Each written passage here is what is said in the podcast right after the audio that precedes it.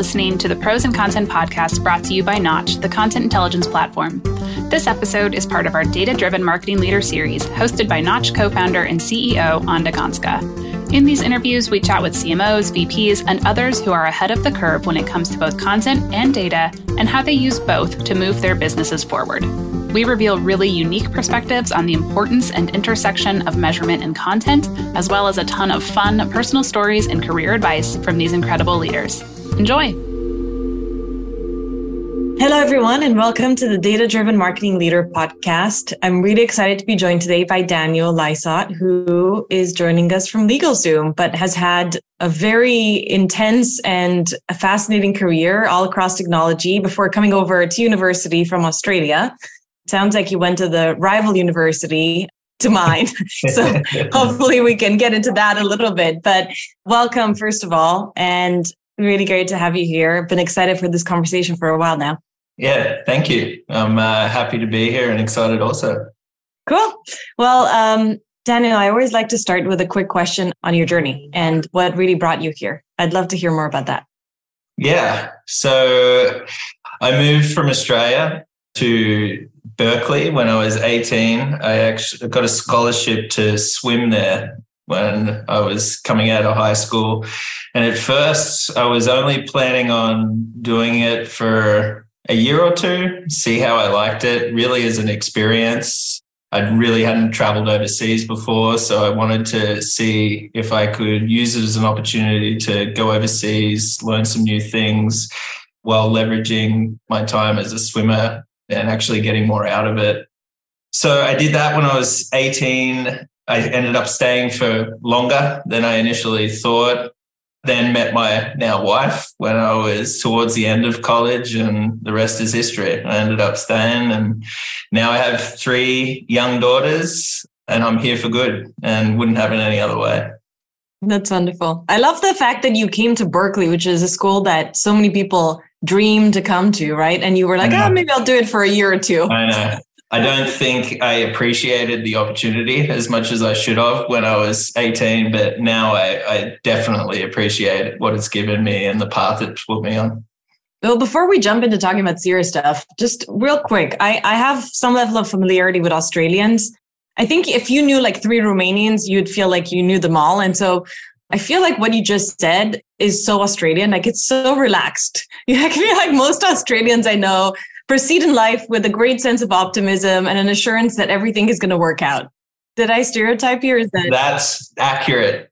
And I would say especially accurate with me. I, I try and live one day at a time and make sure that I'm getting the most out of each day. But yeah, I definitely try and stay even killed. There's going to be good times, bad times, but overall, things tend to trend in the right direction. Well, that's very different from the Eastern European existentialist, intense, you know, mentality. it would have saved me a lot of money in therapy had I grew up grown up in Australia. it doesn't happen all the time, but that's at least how I try and live. That's awesome. Well, um, really curious to hear what got you into marketing, and in particular, the way you think about marketing, which I think is also pretty unique. You came up through a track that is kind of different from the usual brand creative track. So, tell us a bit about that. Yeah. So it started in college. I, in college, had no idea what I wanted to do. I came in with an open mind to try and figure out my own path while I was at college, especially once I decided to stick around and stay. And I was drawn to my marketing classes, especially. I found them particularly interesting. I think the combination of art and science was really appealing to me. I definitely am more on the art and math side of marketing than on the, I mean, on the science and math side of marketing versus the art. But I've always had a really strong appreciation and admiration for creative people. And so being able to work in that environment was particularly interesting. And it led to me actually writing my thesis at college on technology and the impact that technology, specifically the internet and DVR, that type of thing, was having on the marketing industry and how it was changing not only the way that consumers engage and interact with marketing, but also it was changing the way that marketers have to think about deploying marketing and specifically being more data driven with their approach. And so that was kind of the, the starting point that what got me interested in going down this path. And then as I started to get into my career, I quickly gravitated towards performance and data driven marketing activities. And in reflection, I think the, the reason behind that, I, I mentioned before, I was a, a swimmer and I am often asked, why would you swim? it's not. Why? It's not, what? Why would not, you? Why would you play football? Like I know, but it's not a particularly. It's not a social sport. You're, ah, you're looking right. at a black line and swimming for hours and hours. But I think when I reflect on it, one, I was competitive, and so doing anything that allowed me to compete was very appealing. But I also think the the constant feedback and objective feedback that swimming gives you, and it's the clock, it's the time that you're doing. You're either doing well or you're not. And you actually would adjust things like your stroke and your technique, your training uh, schedule, and you would quickly see if those things were working or not. And the thing that would indicate if it was working was the clock.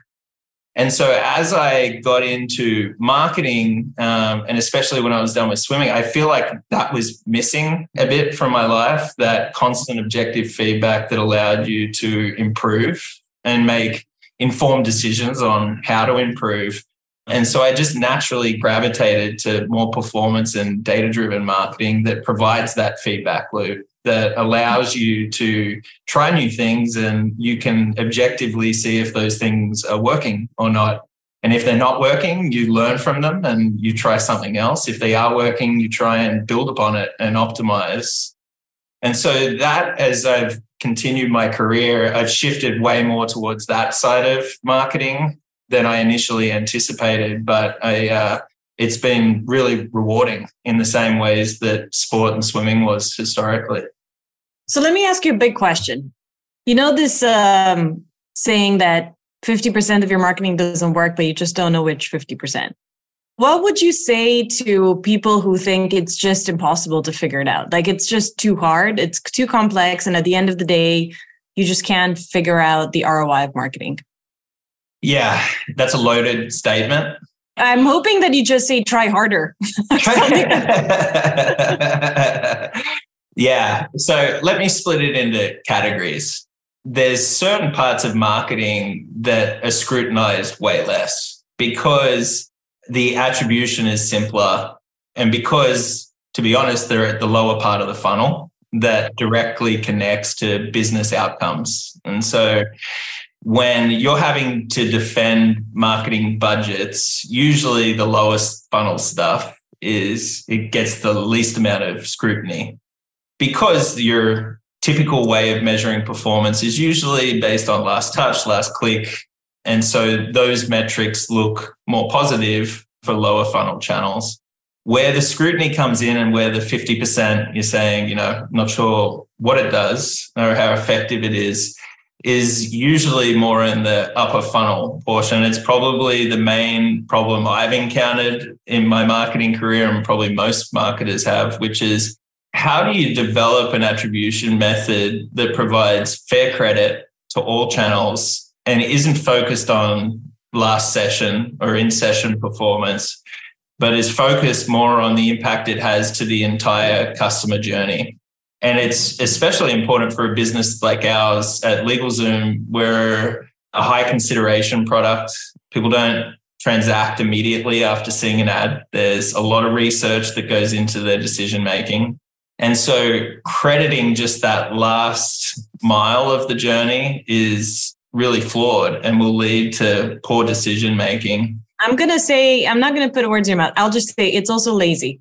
It's lazy. Yes. I believe it. I think there's better ways to do it. So, yeah. And it requires you, one, to identify those better ways, but two, it also requires you to educate your counterparts along that journey and so if you identify an alternative attribution method, whether it's a media mix model or a multi-touch attribution or some sort of mid-funnel measurement tool like Knotch, if you just treat it as a source of truth without building confidence in it yourself, through things like testing and experimenting and validating the outputs of that model, but also building confidence with the people that are going to scrutinize those investments or question those investments, which is your CEO, your CFO, really the people whose job it is to make sure that they're investing the money in the most effective way.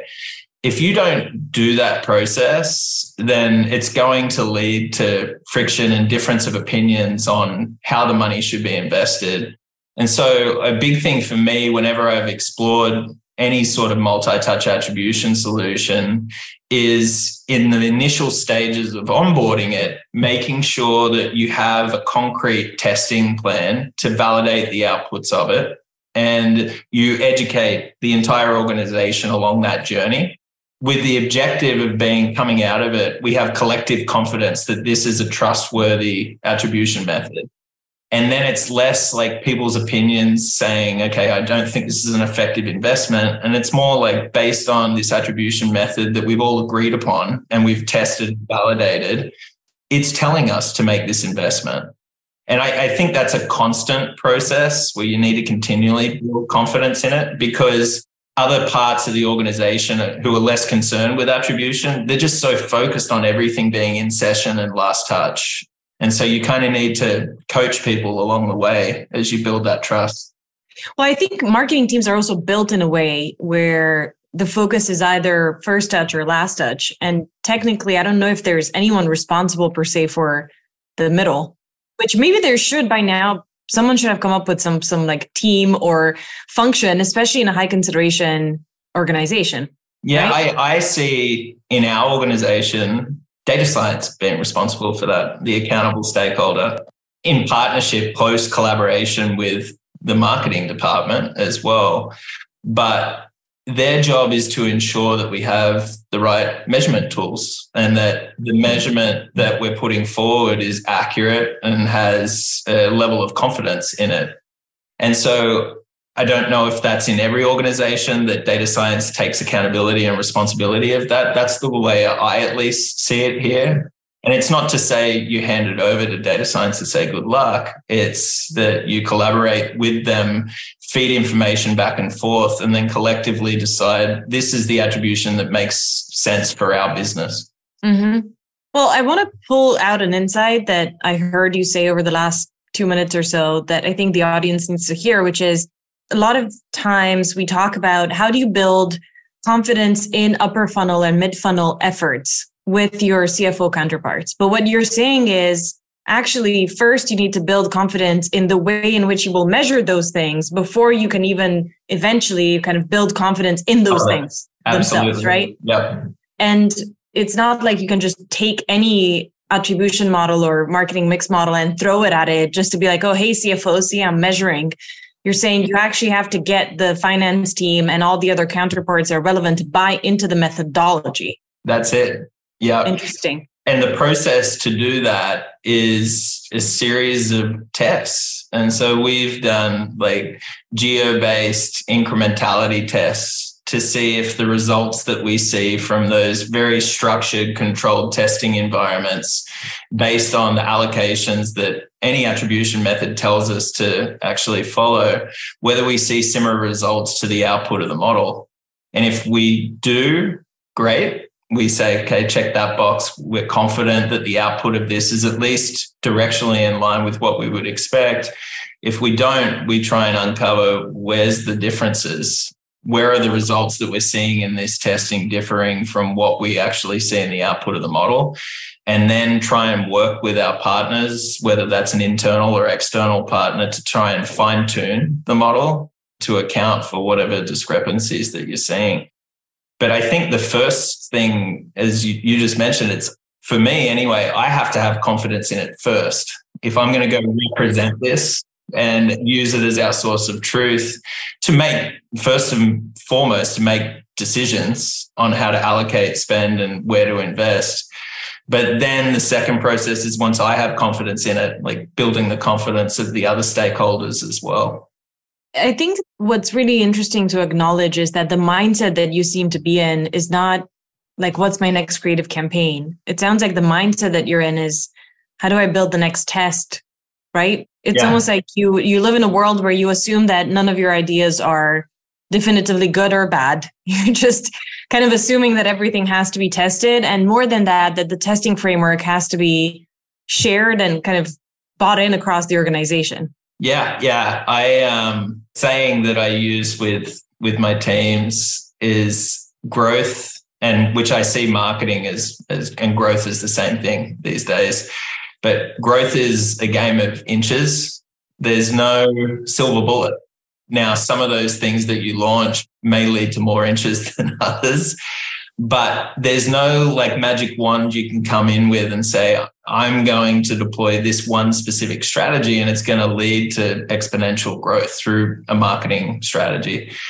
It requires you to one, have the right data infrastructure, but two, be able to draw the insights from that data and then to validate those insights or those opportunities that you uncover through testing and learning. And through that process, which is never ending, you're uncovering all these learnings along the way that can help you build a larger marketing strategy that's going to be most effective for your audience and for your specific journey because every audience is different every journey is different that those customers go on.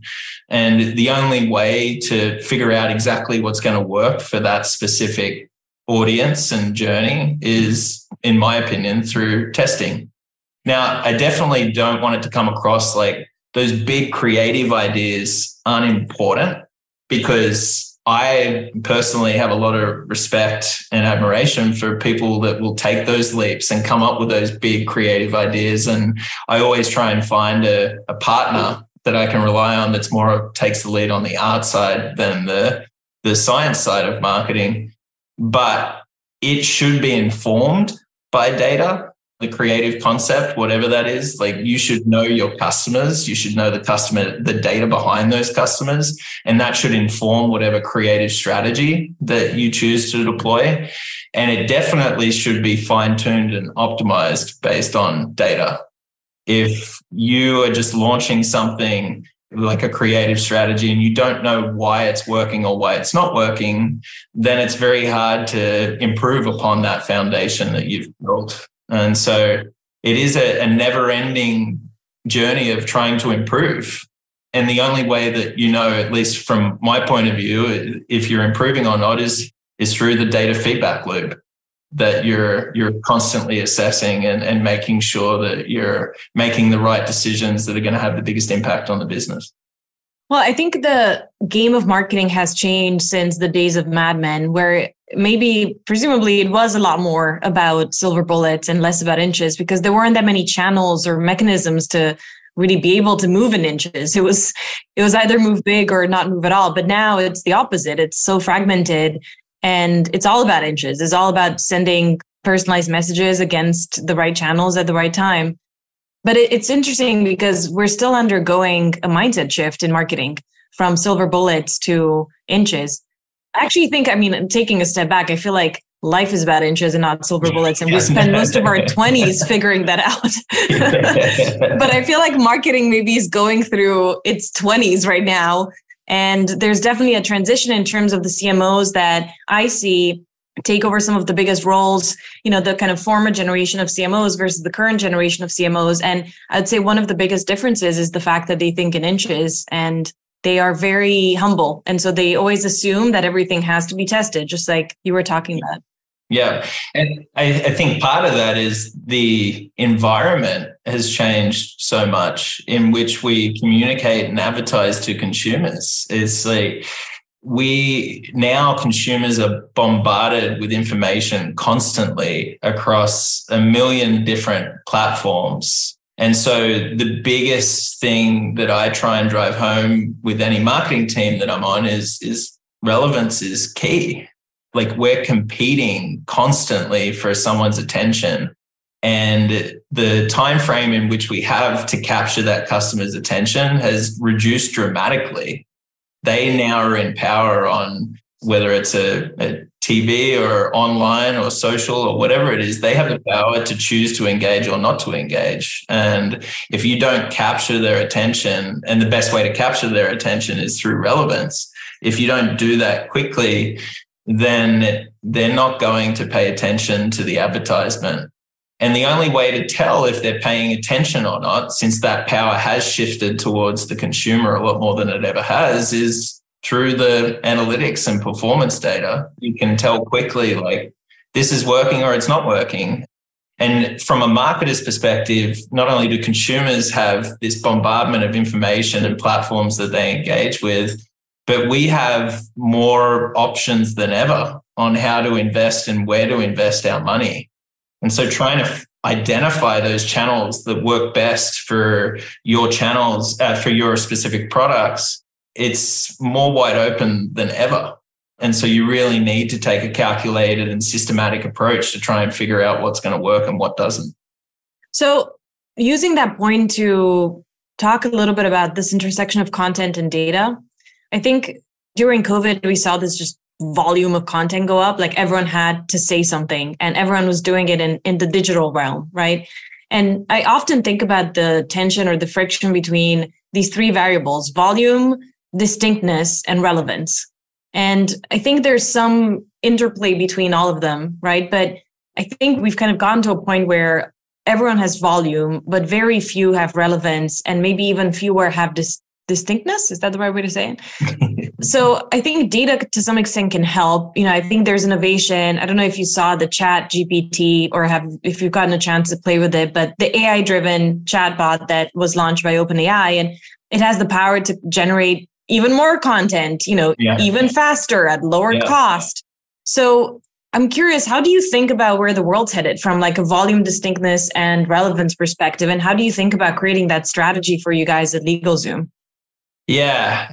So the volume portion of it, I think, is kind of the easiest to solve, as you just pointed out. Like we can get in front of people and specifically like certain types of people easier than ever right now through the different targeting capabilities, audience platforms that we can leverage. And so to me, the bigger focus is on the last two and distinctiveness you're talking about in comparison to competitors is that what you're referring yeah, to? Yeah yeah because there's yeah. just there's just a sea of sameness in almost every industry whether it's financial or software or you know almost everyone knows how to play the seo game and everyone's playing the seo game but it's leading to this lack of distinctness. Oh for sure. Uh, and and it's part of the environment as well where google re- rewards certain totally. things and yeah. so yeah. everyone does the same thing because it's what Google is right. rewarding. But on this distinctiveness side, it's like we, it's this is where the art side of marketing really has to come into play, where you say, okay, what are our advantages of our brand and of our product? And how do we message that in a way that's not only unique, but is easy to relate to for our customer base? If someone like myself comes in and starts to write copy and stuff, it, it sounds very programmatic and just very like, here's the points we're trying to get across. But I still truly believe brand and brand voice is important to get that across in a way that's very different than your competitors to create a brand that people can actually relate to versus just a bullet list of like, here's all the things that make us stand out. And so working collaboratively with the creative side of marketing and trying to create that distinguished voice that stands out and is relatable. On the relevance side, so in order to be relevant, the first thing you need is a, a customer database. You need to have a database of all your customers, all the behaviors that they take both offline and online through all your channels so you can start to build a 360 understanding of who these customers are. And then from that, you can have better segmentation, better personalization. You can make sure that your messaging is consistent across channels. But if you don't have that 360 view of your customer and each of your channels are operating in a silo based on their own data and their own information, that's where relevance really suffers because you're not getting all the data inputs that are needed to create a hyper relevant message. And you're also not connecting your channels in a way where they're working together instead of potentially working against each other or cannibalizing each other because you're operating in silos.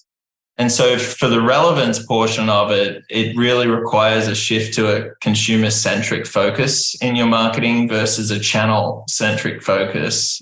And that's something that we're working on right now. We've got areas to improve there, but it's critical because, as I said before, if you're not putting out something that's relevant to that specific customer at that specific part of their journey, it's most likely they're going to ignore it in this day and age. Tell me a little bit about how you guys think about the data function that you mentioned. You, you called it data science. There's obviously data engineering, data analysis, research, etc. How much of it does it sit within marketing? How much of it sits outside? And if so, who does it report to? Yeah, so we have we have a centralized data team, but we do have a portion of that team that kind of dotted lines into marketing. And I think these are in the way that I like to run marketing, the most critical people in the organization. I try and make sure a few things. One, with our data, it needs to be accurate. you need to be confident. And it, it, look, there's always areas to improve your data accuracy. You'll uncover things all the time, but there needs to be a collective sense of confidence in the insights that you're reading so you can make decisions without them being questioned it needs to be comprehensive. And so they need to make sure that take customer data, for example, every possible event is appended to that customer profile, which affects everything downstream from that. And so making sure that you have access to all the data that's needed. And the third one that I, I point to is accessible. If your data and the way that you structure your data infrastructure is only accessible to data engineers, or to analysts, you're really handcuffing yourself. And it needs to be accessible to marketers, to product managers, to all parts of the organization. Because what happens if it's not is one, the velocity in which you're gathering insights is dramatically reduced because it goes into a pipeline where they have a backlog and they have to actually manage that backlog effectively. But it also means that all the insights are coming from just one team that aren't necessarily specialized in the areas that you need to draw the right insights out to take the appropriate. Right. They may not have the business context. Exactly, exactly. And so the accessibility part is huge. And I think something that's overlooked often and once you have the tools where the data is accessible, it requires you to build a culture and an environment where people understand like you need to learn how to use these tools. You need to know how to get into Google Analytics, Amplitude, any of these web-based analytic platforms. And you not only need to know how to go into them, but draw the insights that are most relevant for your specific department right. and right. your specific goals. And if you don't have that, I've just seen that one, it leads to really slow testing, learning, etc. And two, it's you often are focused on the wrong priorities because the right people aren't the ones drawing the insights. That's interesting. So there is focused work and almost like specialized work to be done by the data science team. But when it comes to the tool set that you're building within marketing, it's really about empowering the day-to-day marketers to have access to the insights themselves. And and then it's about essentially having the expectation that part of their job would be to learn how to use these products and do some of it themselves. Yeah. And then the data science team we call data science. It's really our analytics and data science team. They're merged into one organization. To me their responsibility is ensuring that we have very clean and clear insight into the what so, what are the performance trends that we're seeing? And then making sure they're accessible to the entire organization through the different tools. But that needs to be automated as much as possible. Manual reporting will just kill marketing organizations and the velocity in which they operate. And so understanding the key group of metrics that need to be monitored and tracked regularly and then automating that as much as possible. And if you do that effectively, then the majority of your data and analytics team's time should be spent on uncovering the why behind those trends. Like when things go up or down, why? What led to that performance increase or decrease? And digging in at the driver level instead of the outcome level. Like when we monitor performance, it's typically metrics like revenue and conversion and transactions and all of this. But there's a whole bunch of metrics underneath that, the drivers of those metrics. And, and the analytics team, I think, should really be prioritizing uncovering those whys. Like, why was there a performance change? And feeding that into the different channel leads, whether it's a marketing or product channel lead to say, Hey, have you seen this trend? This is something you might want to be aware of. This is something we might be able to test into that will lead to better performance outcomes.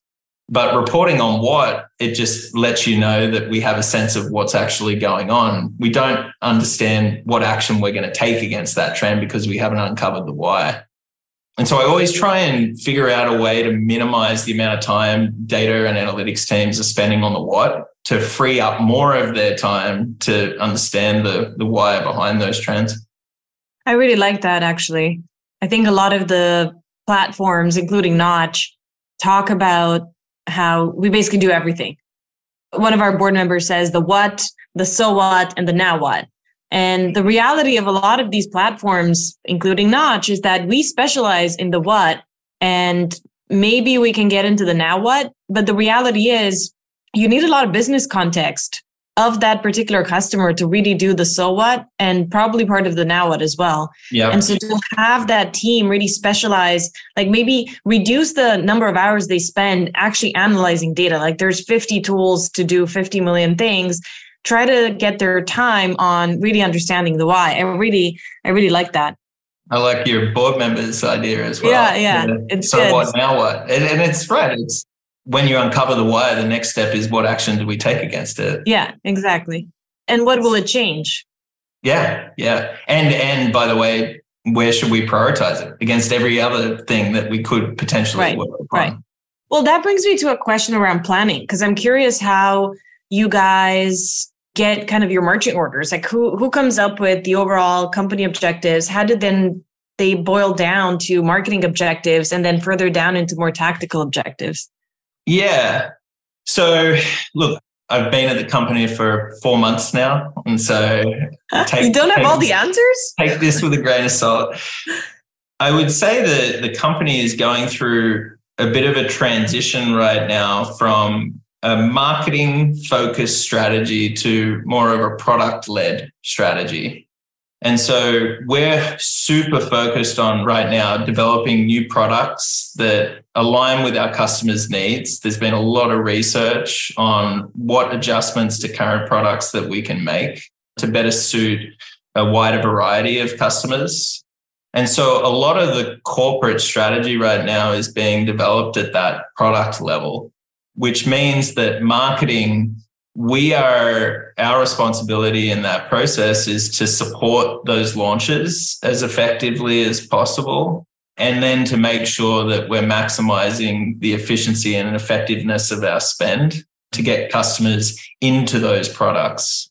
And then as you make changes to products and the funnel efficiency of those changes impact your marketing efficiency like being on top of that and making sure that you understand when there is a product change that impacts funnel efficiency, any part of the funnel positively or negatively, that we're accounting for that in how we allocate budget towards those products and making sure that we're maximizing our overall efficiency of the spend especially important in channels like performance marketing where it really is just like how do we maximize our ROI and so, yeah, right now we're kind of more of a supporting function than we ever have been. But eventually, I think the objective is to get these new products into rotation and then start aggressively pushing those products and leaning back into um, more upper funnel investment and brand awareness type stuff.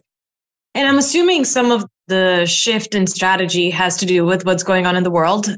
I think it's not unique that you guys are it sounds like at a high level you're you're decreasing some of the brand investment and really focusing on areas that are more measurable and ultimately add more value to the customer. I think the way that I would maybe phrase it or summarize what I've seen across a lot of brands is that everyone seems to be becoming a little bit more humble, like less about themselves and more about what does the customer need to be successful at this time.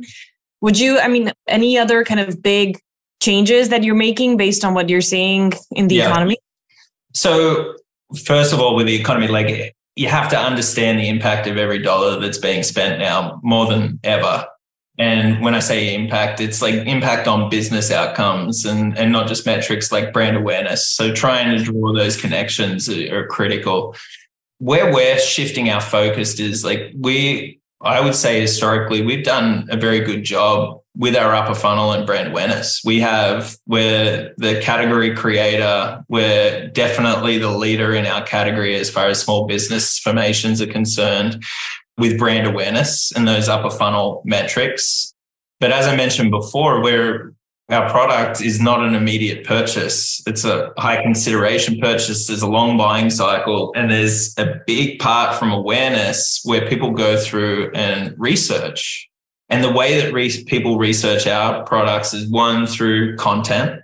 And so they're looking for a thought leader and they're researching different things. They're researching what is the right business for me to form. And so there's an educational portion there.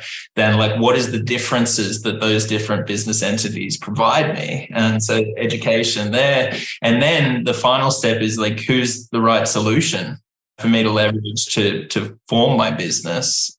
And so we're really focused in that mid funnel section and making sure that we have the right content to answer those questions, making sure that we're positioning ourselves as the leader when people go through that research phase. And that's not only making sure that we have the content to answer those questions, but that third parties that are answering those questions for people as well are representing us accurately right. as a product way. and a brand, and that we're prominent on those publishers as well. And so we're really focused on building out that mid funnel content strategy and partnership strategy. And then also making sure that we're connecting that to an effective in product lower funnel strategy as well where our life cycle kicks in. And once people have done this research and they've shown a level of intent, we're nurturing them down to conversion as effectively as possible through personalized communication that is two way and is not just us talking at the customer, but actually listening to the inputs that they're giving us and putting in front of them the right message through that personalization and re-engagement. So it is uh, the overall summary there is I believe if we do improve that mid and lower funnel, eventually it will make our upper funnel investment even more effective than it has been in the past. Well, it sounds like you're coming out of a phase where you've already made that investment. And so you're writing out kind of the brand affinity that you already have and focusing on getting the rest of the machinery more efficient so that when you can swing back into that brand investment, it's going to work even better. Exactly. Exactly. But, you know, it's, it's also a little nerve wracking and, and you have to monitor things closely because the lack of brand investment, it can, it can impact things in unusual ways. And so making sure you're on top of, and when I say lack of brand investment, I should say reduction in brand investment. Yeah. We're still very much investing in, in brand, but it, you really need to make sure that you're monitoring all of your channels and the performance of those channels because the whole purpose of brand is it's going to have a trickle down effect into the performance of those channels. And so understanding what it does to your branded SEO, your branded SEM, understanding if it does anything to the funnel efficiency of your other channels and the investment in those channels. And so we're very much aware and cautious of monitoring the overall impact that that reduction has versus just the impact it has to the specific channels that we're investing in. Makes a lot of sense. Well, let me let me ask you a final question. We've talked a lot about the importance of really measuring every stage and every dollar and how important that is in general, but also in the next 12 months.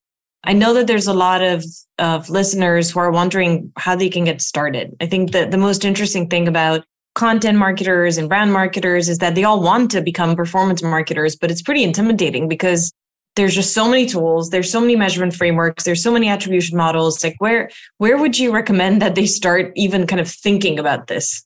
Yeah. So getting started in terms of like launching a marketing strategy from the ground up i think or? just getting just getting imagine these folks already have jobs in all sorts of organizations but they they just want to align more with the times and where things are headed. Yeah. And so how can they make some of their work and the way they articulate their work to the rest of the organization and and the higher ups more data driven yeah. So I think the first thing is you need to know you need to know your funnel and you need to know your journey that a customer goes through. And then you need to identify what are the key metrics within that funnel and journey, the drivers that lead to those business outcomes. If you don't have an understanding, and sometimes I see marketers, they get so stuck in their own channel data mm-hmm. that they have trouble pulling themselves out and looking at the bigger picture and what the right. company objectives are and what the company funnel and performance looks like and then it's like how does your channel impact those metrics and the performance of that funnel and so understand that understand the journey the funnel the different metrics associated with it and then start to connect those different funnel metrics to different drivers where different channels that can impact them. And so you start to get a sense of, okay, this is the channel that's going to impact this specific part of the funnel most effectively. And as you're prioritizing, it depends again on the product. But if you're a product like ours, where it is that long purchase cycle and they go through a process, I think it's important to build your strategy from the bottom of the funnel up. I think, as I said before, if you're making a lot of brand investment into a mid and lower funnel that has a lot of gaps where you're not prominent on these research sites, you're not prominent on SEO, right. then you're There's waste you potentially you're going to drive that to competitors because you'll create an awareness. Yeah, and true. then they'll go do their research and they're more prominent in the mid and lower funnel. Mm-hmm. And so they'll end up going to your competitors. And so I, if you're starting from scratch, building that data and performance driven foundation, I would recommend that you start at the bottom of the funnel and work your way up. And a big part of that bottom of the funnel is content creation and making sure if you're thinking about SEO, making sure that you're identifying the most impactful keywords and phrases and associated content um, that can actually drive the most business outcomes. And there's a million tools that you can use to get that sort of information. But then also just looking at competitors and saying, okay, when I type in these high volume keywords, whatever it is associated with my business, like for us, things like how to start an LLC. And when you see which competitors are doing the best, part of that is because of the domain authority and the core web vitals and all the other things that impact SEO. But a huge part of it is just the content. And mm-hmm. that's the most important aspect of it. And so if you're looking to get a head start, find those high volume keywords that people are researching, find competitors that are ranking well, look at their content say, okay, this is what they're doing well. And this is where I think we can improve upon it and use that as a starting point to launch your mid and lower funnel strategy. So I'll, I'll, I'll repeat it back to you. The first point was know your funnel and know your journey. So even if you're in a silo somewhere in a larger company or you're just doing content for SEO sake or you're doing brand journalism, ask yourself what is the funnel and journey of the customer of your company? Because even if no one else is asking you that, it will benefit you to know. Yep. The second one was I recommend anyway, starting at the bottom of the oh, funnel. the bottom, bottom up. Working their way up. And so if you're looking at, say, like the bottom of the funnel really is your post registration lifecycle campaign stuff, those need to be in a really good place if you want to drive transactions. Otherwise, they're going to drop off at that point. And then you work your way up to like retargeting campaigns that have shown intent. Then you research content and then your video based research content and slowly work your way up. And so as you make investments in that top of the funnel, it goes into a more effective funnel that converts them at a higher rate. And it's also just back to your how we started this conversation. If you're trying to convince other people in the organization around the effectiveness of your investment, the lower funnel is easier to measure. And right. So being able to connect the dots is going to yeah, be key. It's easy to be able to show the worth that it's providing. And uh, hopefully, over time, you can also educate and, and convince people that the upper funnel investment is having an impact as well. And then the third point you made was basically do research on your own company and competitors, right? And sort of criticize your own strategy, criticize your competitor's strategy, but pretend that you're you're a customer essentially and start doing those Google searches that a customer would be doing when they're in that mindset. You hit the nail on the head with that last point. Like not only research your company and the competitors, but your customers. Like customers should be at the center of everything you do. And so understand the process that they go through before making that buying decision. And then align your priorities with what the customer's needs are. And if you do that, then typically it will lead to better results. It's interesting as you were saying that, I was realizing that we talk, we spend all this time talking about the art and the science of marketing. But at the end of the day, it's just a human having a human experience of wanting to buy something. And if you move too far away from that in either the art or the science, you kind of miss the point. And so I think it, you're right. It all has to start with that and just kind of gaining empathy, complete empathy for for the experience that your customer is going through. Yeah, and they're they're giving you constant feedback through data, like whether it's quantitative or qualitative data. Like they're giving you feedback around what their preferences are and what they really see as relevant and what they want to engage with. And so listen, listen and assess it and use that to inform the decisions that you make.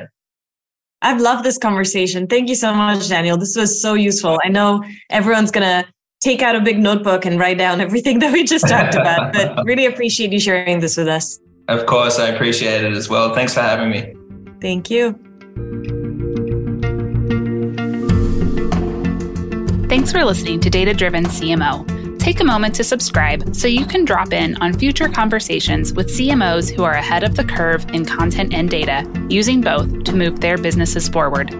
Learn more how the right data can reveal your organization's true audience journey at knotch.com. That's K N O T C H.com. And thanks for listening.